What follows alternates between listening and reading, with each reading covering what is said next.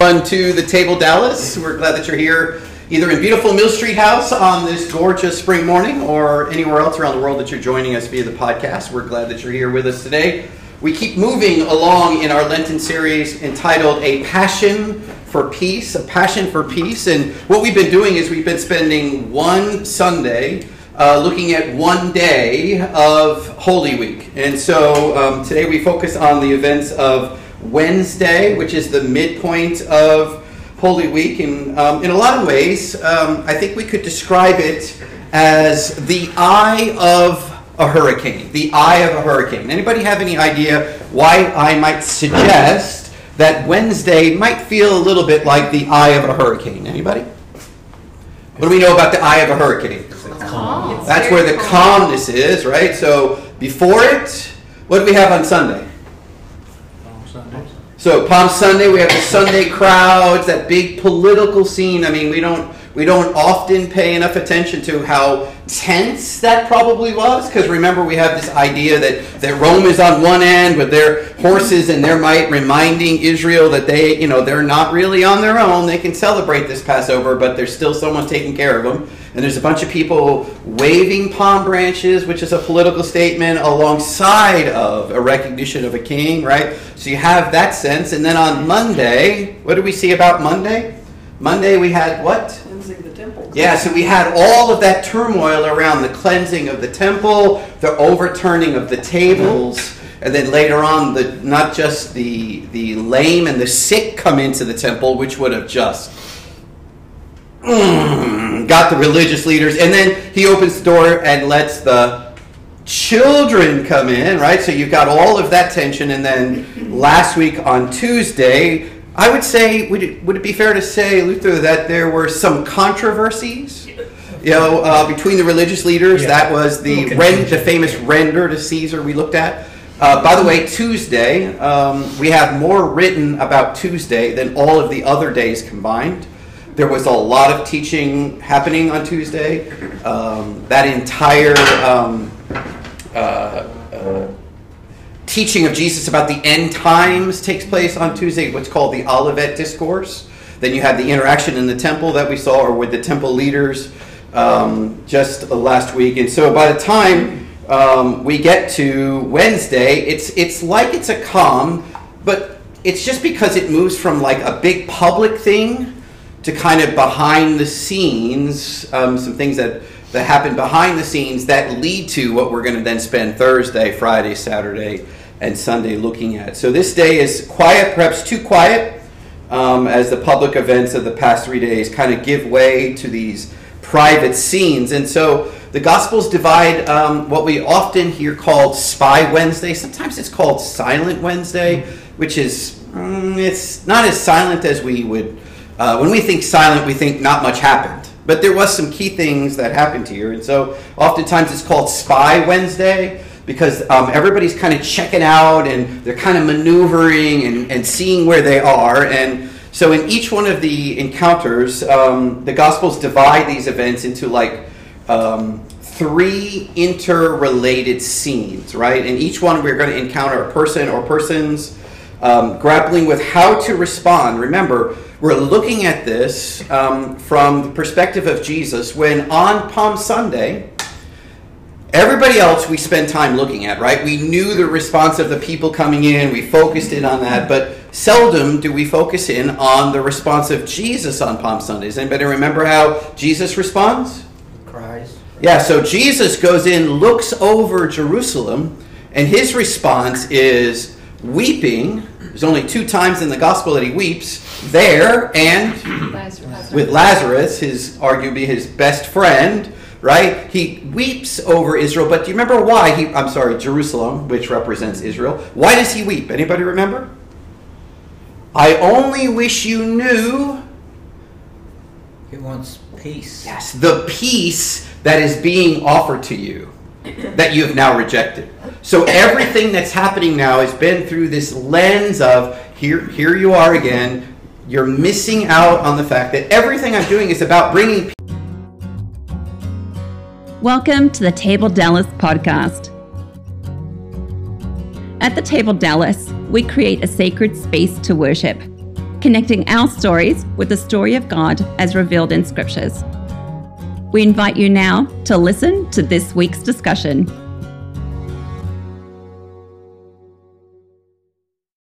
You can All put right, on Do so- You can put on do not disturb Yeah, I when you're, forgot when you're to. recording stuff. Yeah, I Didn't That's what I'm expect, didn't expect Didn't that. expect to hear from Robert right now. So where were we? Okay, so um, Jesus crying. yeah, so he was crying and he was weeping about. So that that is the interpretive piece that we need to read all of this. So when we're looking at these these interrelated scenes today, the question is simple.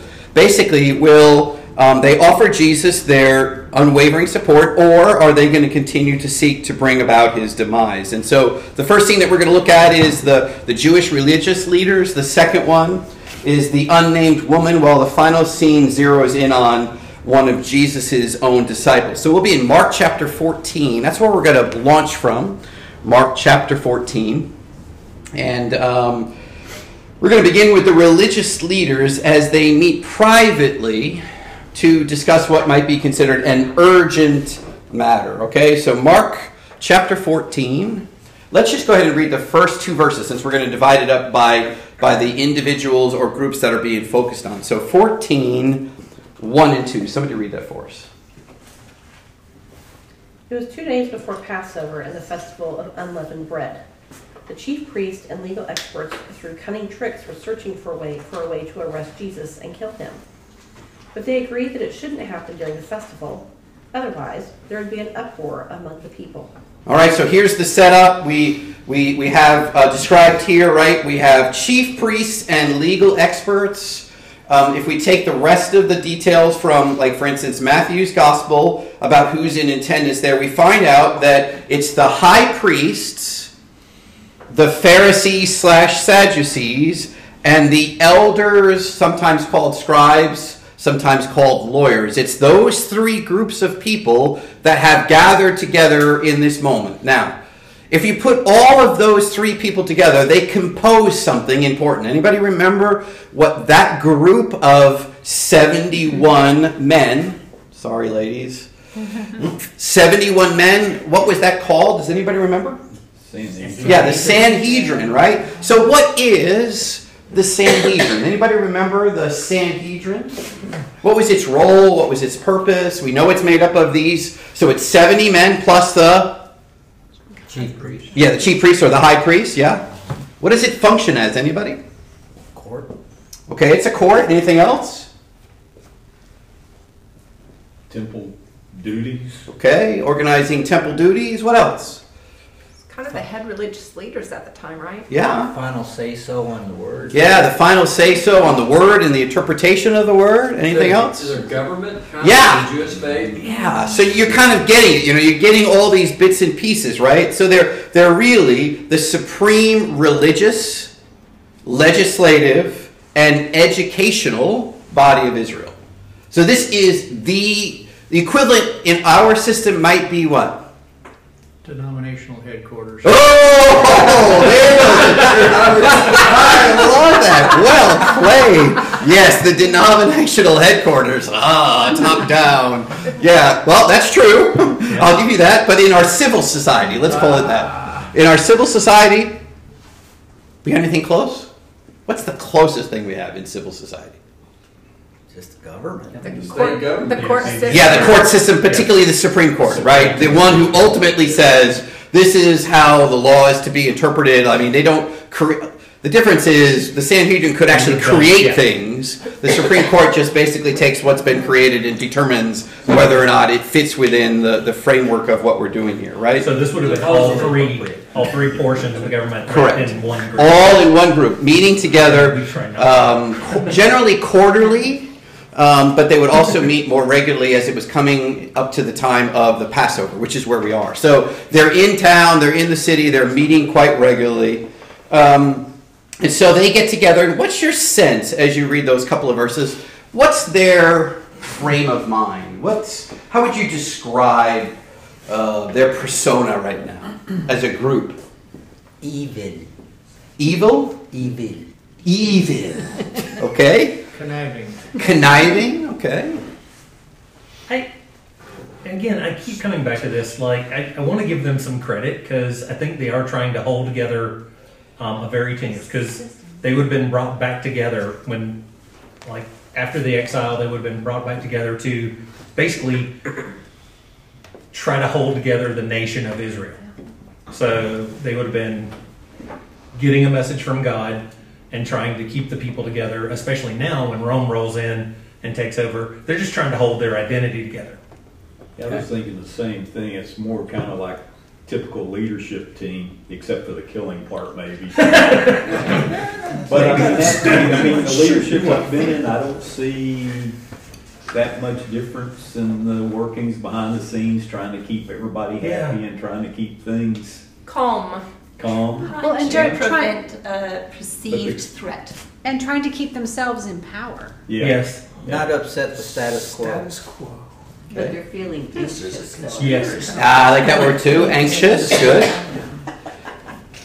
Any other thoughts about how they are? I mean, is there any? I mean, yeah, I like your your positive take. I mean, this is a, a there's a big crowd on Sunday, and a big crowd when you have a an opposing force right on an opposing military force right on top of you. Yeah. That's gonna bubble up.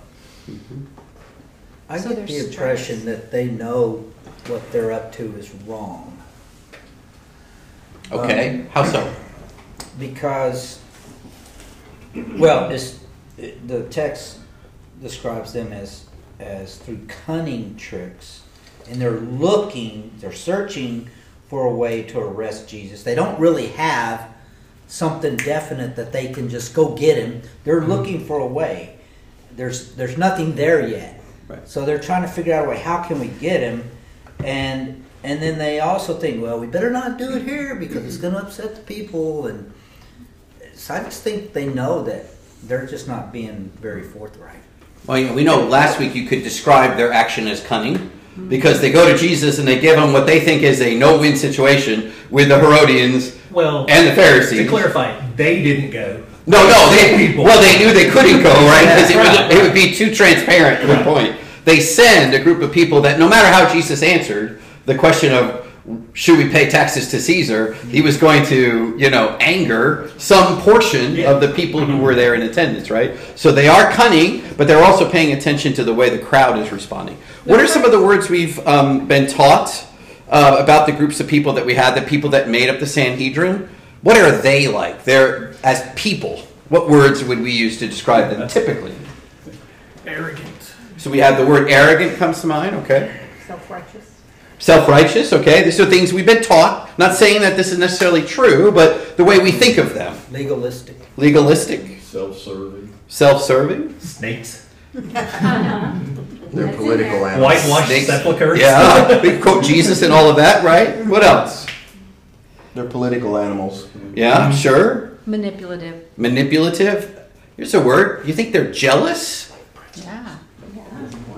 That's a good word, right? Jealous because of Jesus, maybe angered Maybe even by hit their by Jesus' challenge to their authority. What else? Yes. fearful. Sorry. Fearful. Yeah, fearful, and that would be the losing of power, perhaps, um, or judgment on their part. Yeah. It's interesting, but there are some that are seeking the truth. So you've got some of that there. They're really trying to figure out. So, you know, I mean, they've been given certain responsibilities and they're trying to. I'm not saying their intentions are good, but some of them were, I think their intentions were good.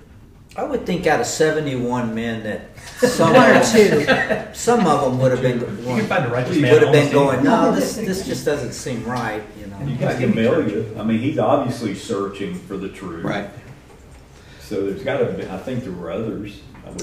Think. So let me make a statement, and you tell me if you think this is fair, as to how we've been taught, or generally summarize how we think of the Sanhedrin. All right. The statement's this.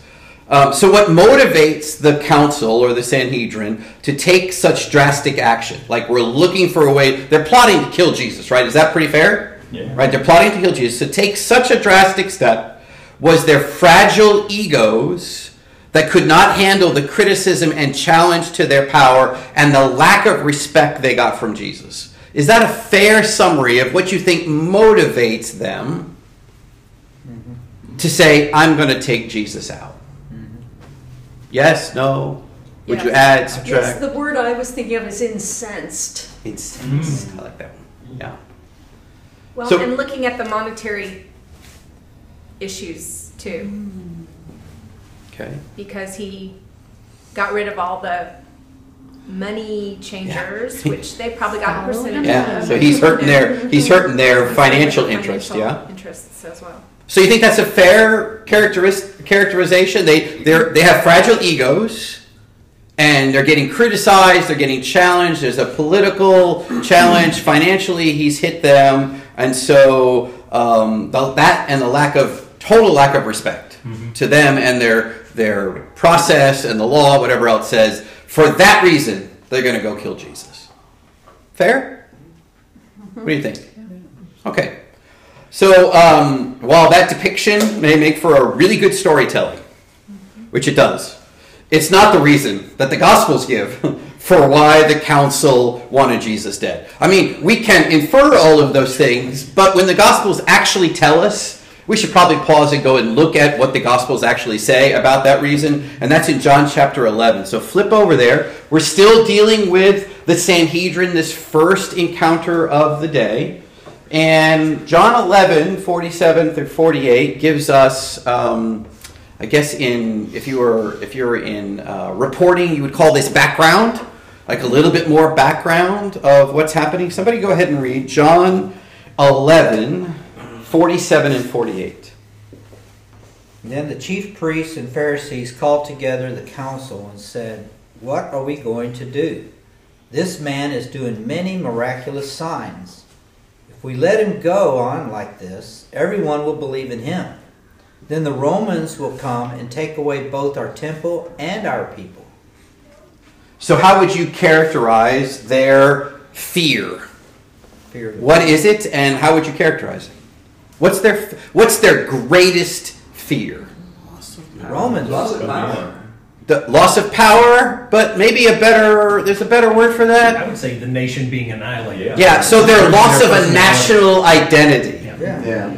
Because notice it'll go in and they'll take out the temple, which is where all the problems being, and we already know what happens to Israel when they don't have a temple. It's more than just they don't have a church to go to. It's like their whole world comes caving down because their identity as the people of God is God dwells in our midst in that temple. You take away the temple, where's God going to be? Mm. All right? So there is that sense. Is that fear entirely unwarranted? No. Why? Why not? They can't see it another way. Okay. They would have to be thinking way outside the box to think that the Spirit's going to Yeah. indwell people and we are the temple. Well, Israel's already had that happen to them. Yes, on more than one occasion. More than one occasion. Right. So it's not an unwarranted fear, right? That Jesus is going to incite or is in the process of inciting another revolt, not as the true Messiah, not as the one that they hope he would be, but just another one in a list of Maccabean or other revolts that have happened over the 400 years that precede this and what we call the silent years in Scripture. And they're like, Rome is finally going to get tired of this. And they're just going to take us out. Well, and I think they don't think they can survive another one of them. I mean, they've been through it, they've Right. been through it, they've been through it. They're not going to survive another one. Their I land is tiny. The amount of their temple is tiny in comparison to Solomon's. They're like the next time it's just going to be a trailer, a double wide trailer, you know, pulled into Jerusalem, based on compared to the palatial place it was under Solomon, right? And I think that's partly because of how powerful Rome was. Yeah, I mean, it was the greatest conqueror of, Yes. looking back on all the others that had come before. And they had a history. Yes. I mean, how they took care of Right. And it's it's like so I think we should be in agreement. It's not unwarranted for them to feel this way. That's what it looks like to them. Now, Jesus has been saying from the beginning, you totally missed this. You, you're you're looking from the from the wrong perspective. But it's fair to say that was their concern. And Caiaphas, who um, he's the high priest, we're going to look at his words in just a minute because they follow. But before you do that, you need to know this about Caiaphas. Um, he was considered the most brilliant of the high priests of his, or, or like the previous two or three generations, because um, so from about six to sixty-six, I'm sorry, from about six BCE before the Christian era, to 66 CE, the Common Era. That's how it's, we used to know it as BC and AD, but now it's, you understand what I'm saying? So six years, roughly, before the, t- the birth of Christ till 66 years, so another 30 years or 33 years after his death, Rome is been in, uh, in, in, in charge of that Judean region. All right? And they generally replaced high priest on the average of about three years. There were 18 of them in that 66 years.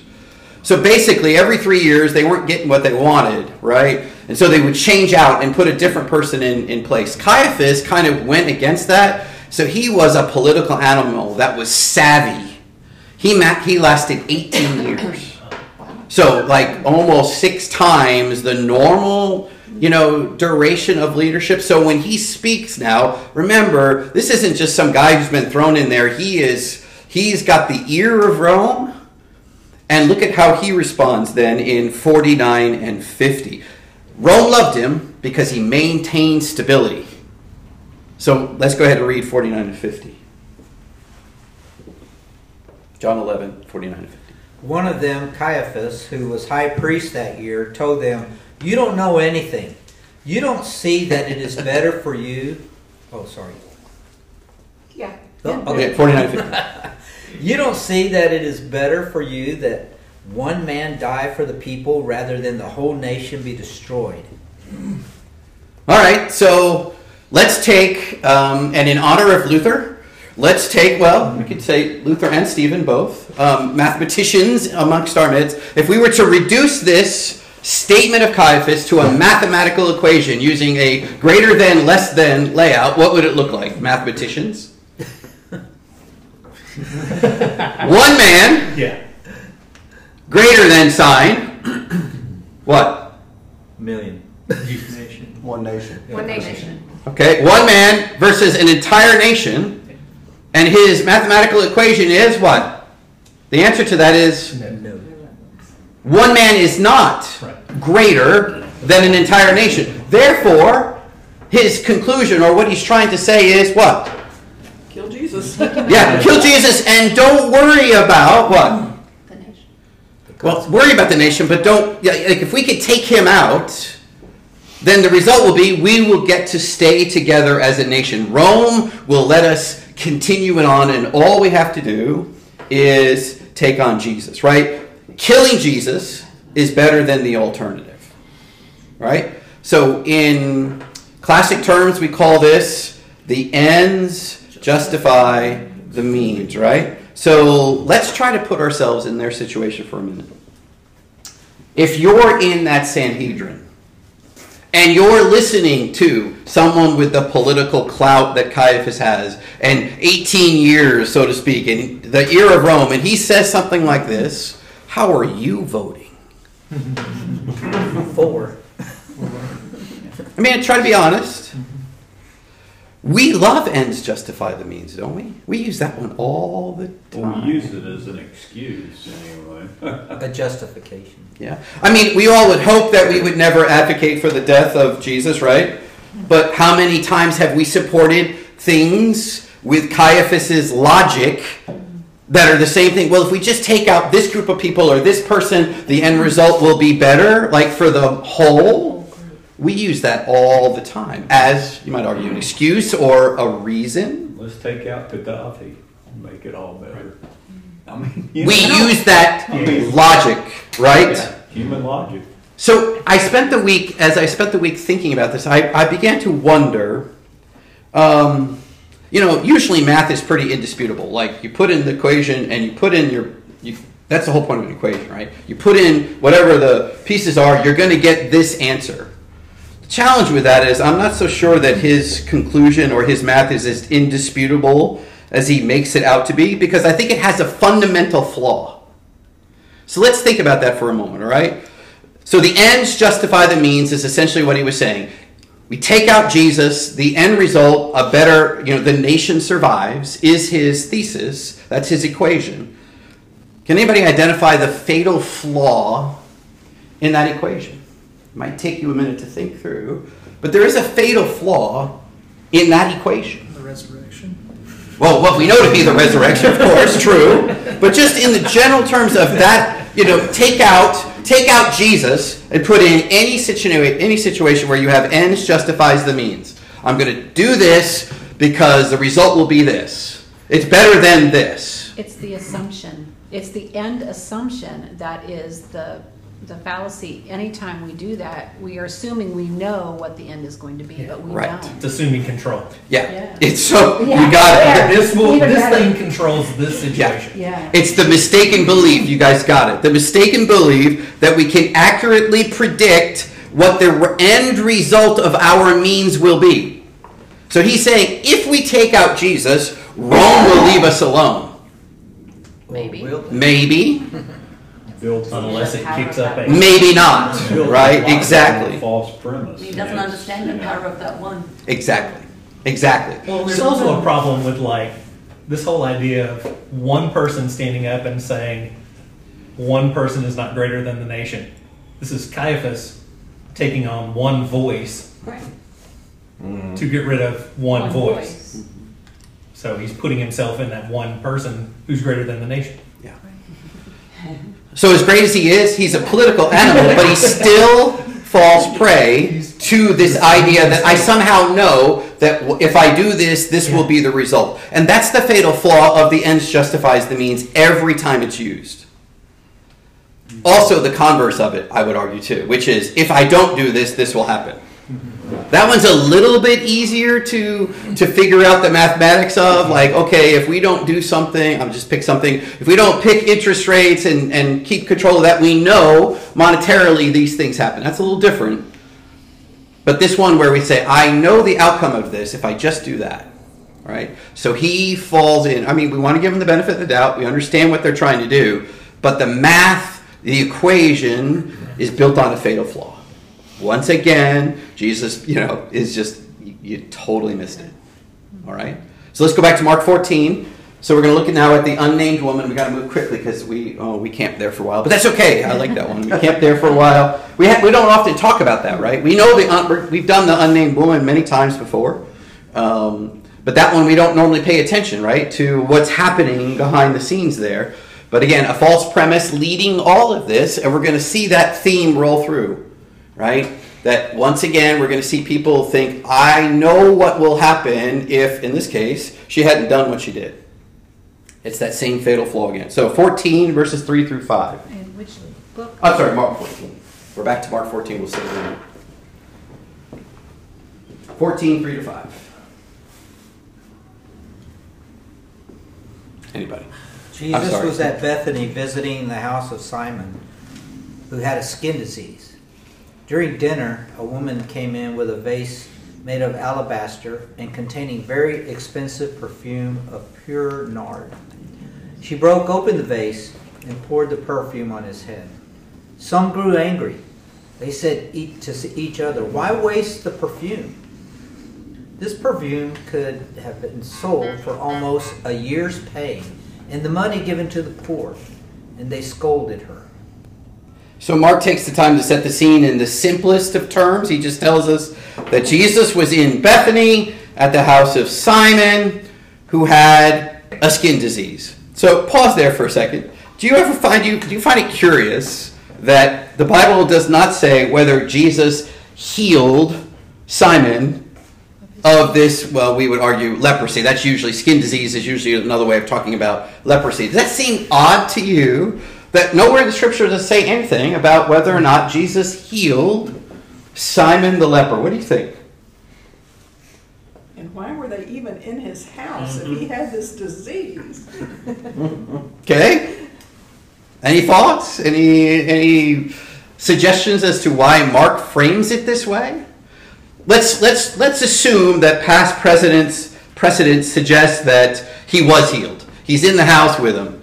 So why include details like that or eliminate other details? Why does Mark set it up that way? Remember, Was he's there- a master storyteller. Was there nowhere else Jesus could go?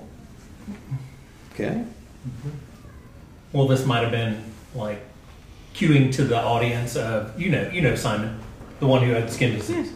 Who was He must have had really bad leprosy and then was cured. Who was an outcast, key word there, right? So if you have this skin disease, you have an outcast, you are an outcast. So Mark identifies at the beginning, right? Hey, Jesus is Bethany in the house of this person who was an outcast. And guess what he gets ready to do? Welcome another Outcast. outcast. We know that from other gospels. She's unnamed in Mark. Most people think she's Mary in other gospel accounts. It's Mary, Mary Magdalene, the one who had been freed from Jesus from a life of prostitution, all of that, right? So, an outcast, you could even argue, even if it wasn't her, just being a woman walking in and marching into the middle of a whole bunch of men sitting around having dinner, that would not be appropriate behavior on their part, right? So I think part of the brevity of this introduction is allows us, Mark it allows us to focus our attention on that woman. So what is it that makes her act?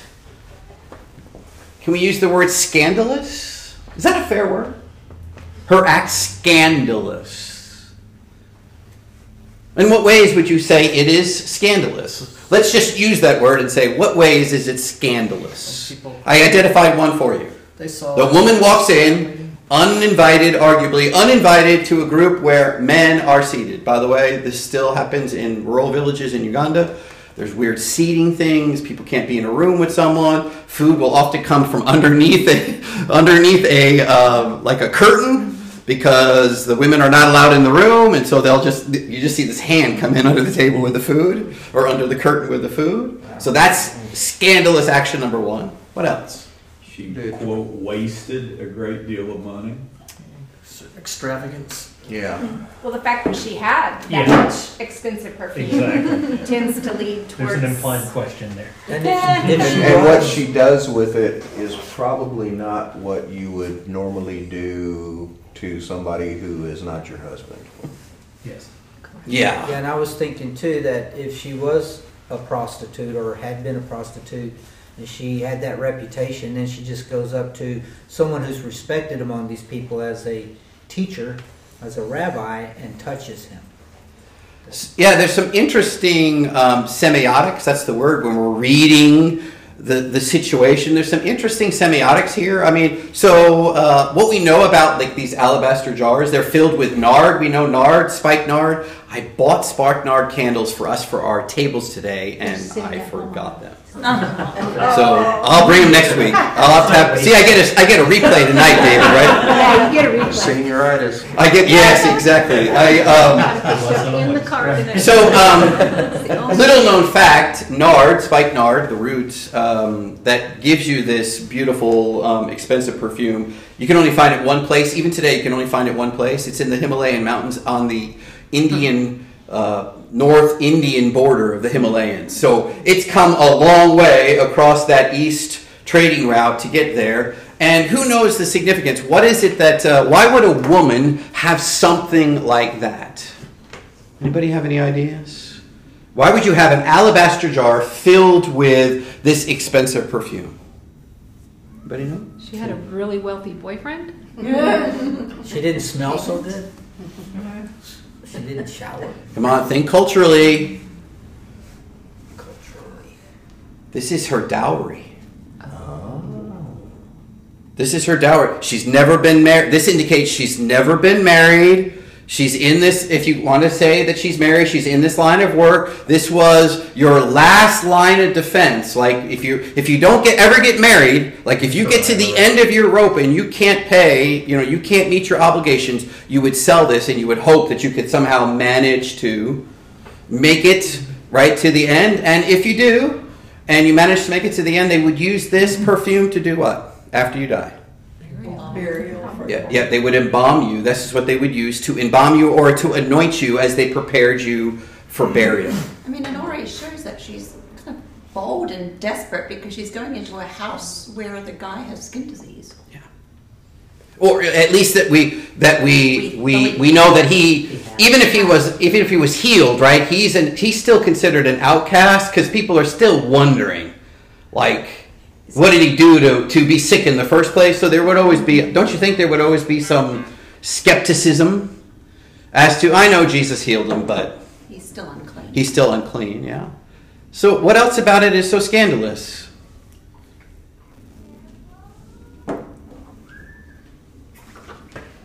If you're seated there and you're not Mary, you're not Jesus with the um, with the the perfume uh, drenching your hair and running down your face and, and splashing off your nose and, and soaking your beard and your clothes, right? If you're not that person, and you're not Mary or this unnamed woman in Mark's account, what in the world are you thinking?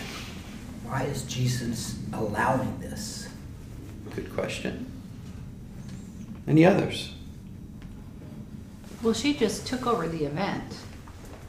I mean, they were there probably for a purpose. They had come together, and this woman just rooted herself in the middle of them and kind of made a show. So what's she doing? What's she going doing? Is there something going on behind the scenes Yeah. between those two? Oh, that would be the question you're asking. And by the way, volumes have been written on that. Volumes have been written on the mm, between Mary and Jesus. Okay, what's she doing? What is she doing? Symbolically, Expressing what is she gratitude. doing? Okay, Anointing for death. she's she's anointing. Yes, for death. Great. There's one other anointing. Kingship. Kingship. So we have this picture that's coming all the way through Holy Week, right? So they throw down the branches, right? Holy, Hosanna, Hosanna, blessed is he who comes in the name of the Lord. They're throwing down branches like this is the king. And then part of that, you know, that anointing as king is you would pour this perfume over their head, right? So it has that dual purpose of she's recognizing his kingship. He's the Messiah. He is the one sent from God.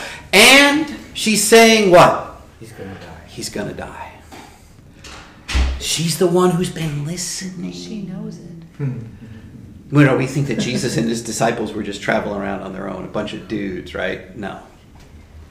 Who's cooking for him? Mm-hmm. Seriously, who's cooking for him? Mary. There are women, dozens of women likely, that are traveling with Jesus. They're hearing, you know, they're on the outskirts, they're serving the meal and all that, but they're listening. And Mary, how many times has Mary heard the same thing the disciples heard? When he says, It's not going to be too long. I'm going to have to die. Peter's like, No, no, that's not going to happen. We're not going to let that happen. Mary knows it's going to happen. And so she prepares him and says, I know who you are, symbolically, and I'm going to prepare you for what's coming next. That's why I think Jesus defends her, right? He does defend her, right? What does he say? Leave What's his defense of her? Leave her, leave her. Sorry? Leave her alone. Why? She's doing a good thing. Yeah, what's the good thing? She's recognizing my messiahship and that ultimately I'm going to have to die to accomplish God's purpose. Ultimately, he says, right, when the story of Jesus is being told, she, her story, this thing that she did will be remembered. How have we done on that, by the way? Not very well. Not as good as we could, right? So she's anointing Jesus as king. She's uh, preparing him for burial. And then the gospel tells us that as soon, uh, by the way, as soon as um, Jesus finished defending them, defending her, Judas left to betray him. That's our last little section there. Remember now, interestingly, the the response to her and the challenge was, golly gee, if she had just sold this, we could have what? Help the poor. How is that played? How does that play in Jesus' ear, do you think? They could already help the poor. And we've been helping They just haven't. It's like, uh, uh, uh, we could have used that money for the poor. Right. Is that really what they're worried about? It says some among them. Is that really what they're worried about? Or do you believe they actually saw and understood the symbolism? Hmm. Which? It was probably about half and half. Hmm. The some who didn't respond that way saw it for what it was, others not. So let's go. Mark 14, 10, and 11, last two verses. The betrayer. So we've looked at the religious leaders, we've looked at the unnamed woman. Here's the third interrelated piece. This is the betrayer. 14, 10, and 11. Judas Iscariot, one of the twelve, went to the chief priests to give Jesus up to them. When they heard it, they were delighted and promised to give him money. So he started looking for an opportunity to turn him in. So when we last saw the religious leaders earlier in the chapter, right, we saw that they had resolved to kill Jesus, but they were unsure of when and how to do it, right? They wanted to figure out a way to do it that wouldn't be a cause the people of, of their people, Israel, to get like the Jews to get upset, but also they didn't want anything to get to the eye of of Rome, right? So sometimes, I guess you could argue, an opportunity arises that's too good to pass up. Do you think this is one of those instances? And if so, why? One of his own people? Yeah. One of his inner circle, if you will, right? From his tightest group comes to them, and they're like, oh, wait a minute, this might be um, too good to be true. Here's my question Do you wonder if you're the religious leaders, do you take that as a sign from God? That what you're doing, that your equation, one, to save the many, is correct. Phyllis, shake it. You are smiling and laughing. What do you think? I've seen these arguments before, and they, they seem by human logic to pre, be pretty valid. You know, I mean, in- every time God turns it upside down. I mean, so, I don't know. I mean, Do you think they saw it as a sign from God? I'm sure they did. Like, he must be. I mean, think about that. If you're like, how are we going to do this? How are we going to do this? How are we going to make this thing happen? And then just Falls boom! in your lap. Yeah, Now, so some of them are that, or do you think maybe there was a little bit of, what political wrangling are we is not this a plant? catching? Yeah. Like, is this for real? Do you think there was some who was suspicious? Could be. Like all of a sudden, someone shows up at just the right moment. Aren't you sitting there going, hmm, "What's the end game here?" you know, Caiaphas and Yeah. earlier had already prophesied apparently that Jesus would die for the nation and bring them together. So, I mean, I could see where they'd go, yeah, this is definitely a sign from God. You've got one of the holy guys prophesying it, and wow, look. So other gospel writers um, on this same account put the words of "we could have sold this and used the money for the poor" in the mouth of Judas, right? So, um, what do you think was Judas's motivation? Now, it seems like this is the thing that the, the the final straw that broke the camel's back, if you will.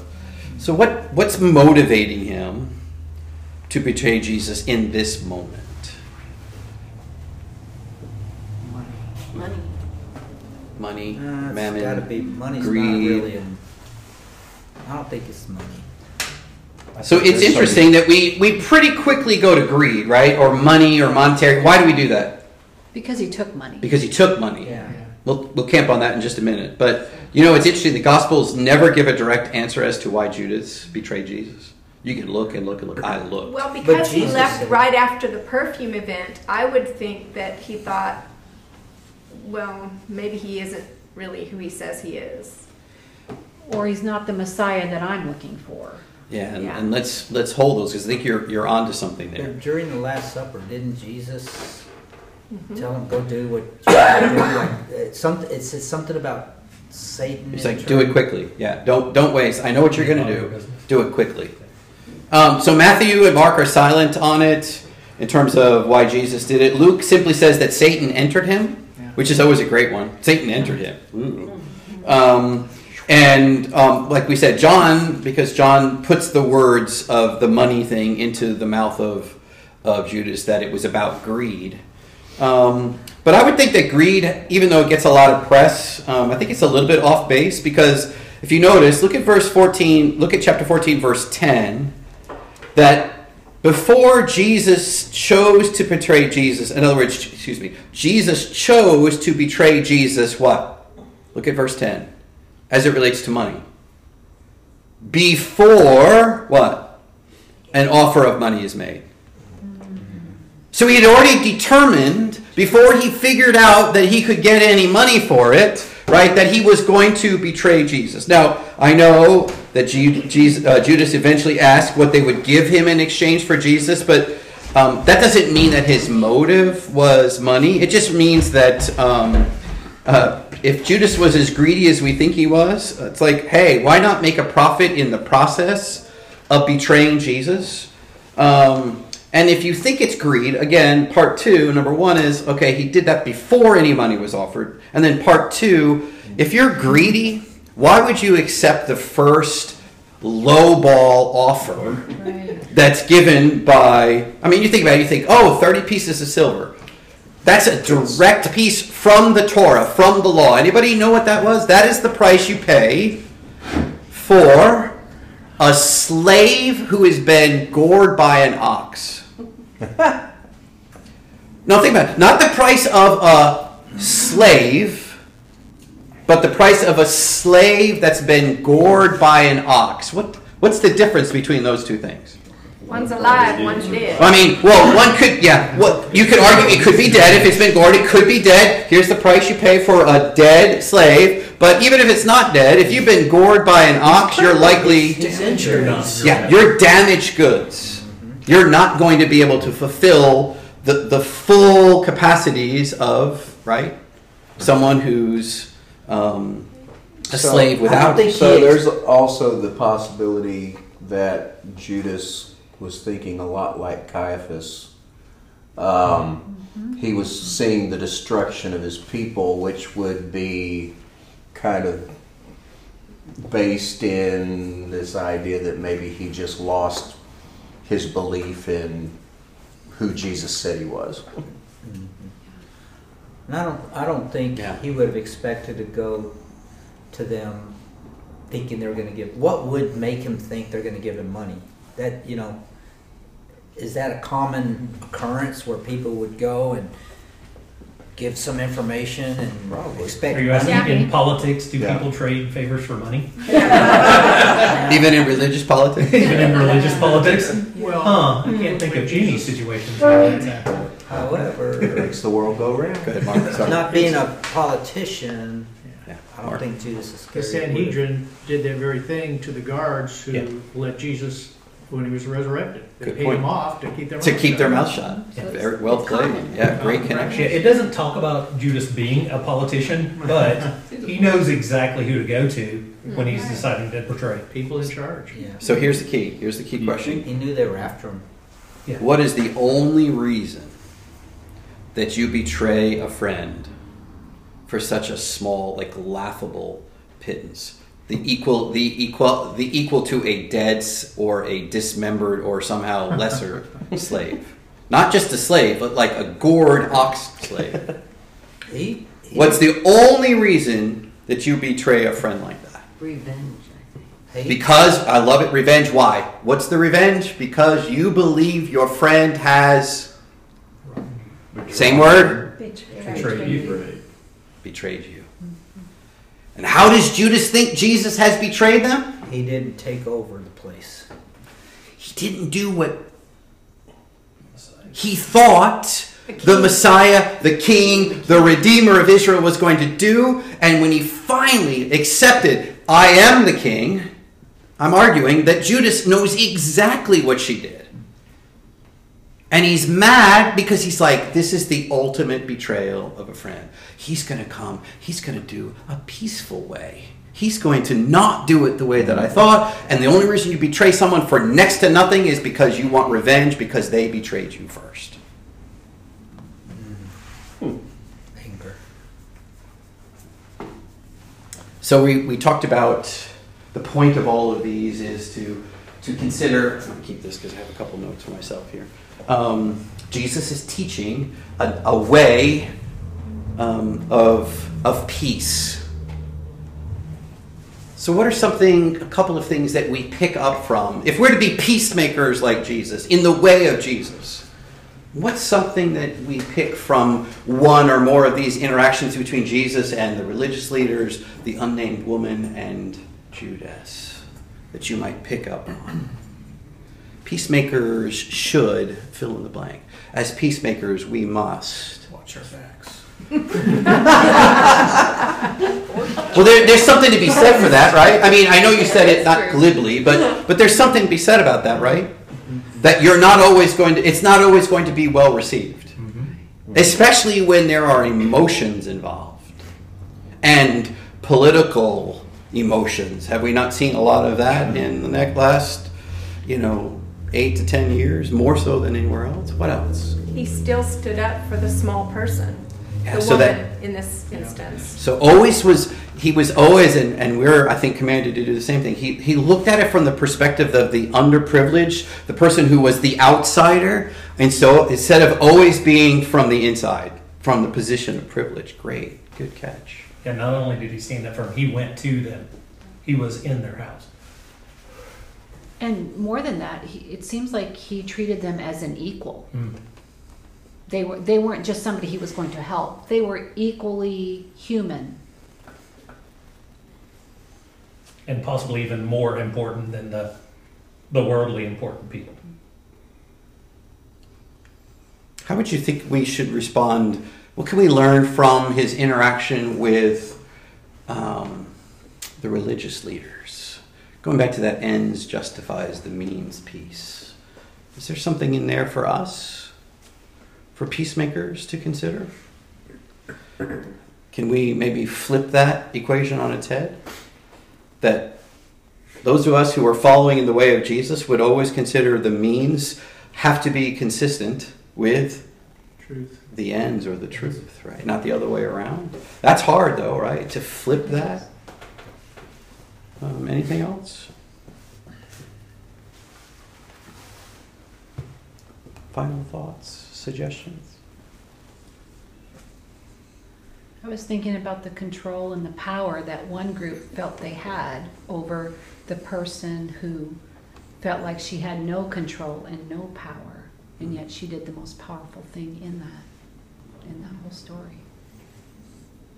She's symbolic of, of arguably the only person named in Scripture from a Jewish perspective that actually knew at that moment who Jesus was. We have other instances, but they're always Gentiles. They have known. I have never seen such faith among Judaism as I saw in this, right? So yeah, she's she's she's definitely um, remembered for that. The only other thing I wrote down is, um, and, and maybe this is because I spent um, a week with some, you know, uh, some younger pastors. I when I started going um, to Orcas 27 years ago, um, I was the young whippersnapper, and now I'm the old white bearded one, and the young the younger ministers come. And somebody said something about the politics the politics, and the only difference is they don't kill you. Um, I would argue that that our religious structures are literally killing the clergy.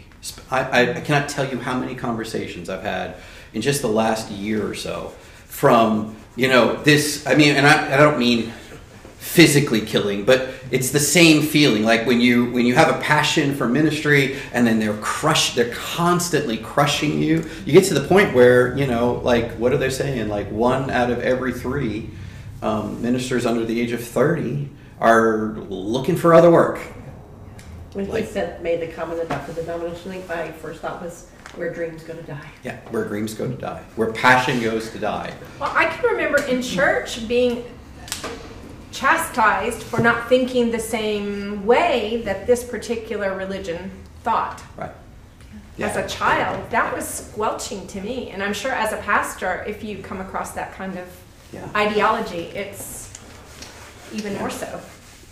So for me, it was um, I jotted down just recognizing the role of crushed expectations in the way that people respond.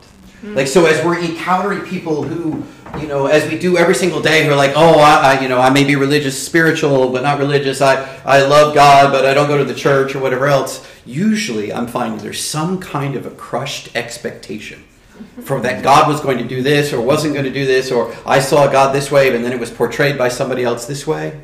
And if we're going to be peacemakers, one of those first steps is just stepping back and listening and trying to hear what those crushed expectations are And I'm getting better at answer asking those. I mean, I don't go up to them and say, "Oh, Luther, could you tell me what your crushed expectations are?" your. But you can ask questions, of, and you get that sense of where they're coming from, and know that's going to play a role in why they feel the way they do.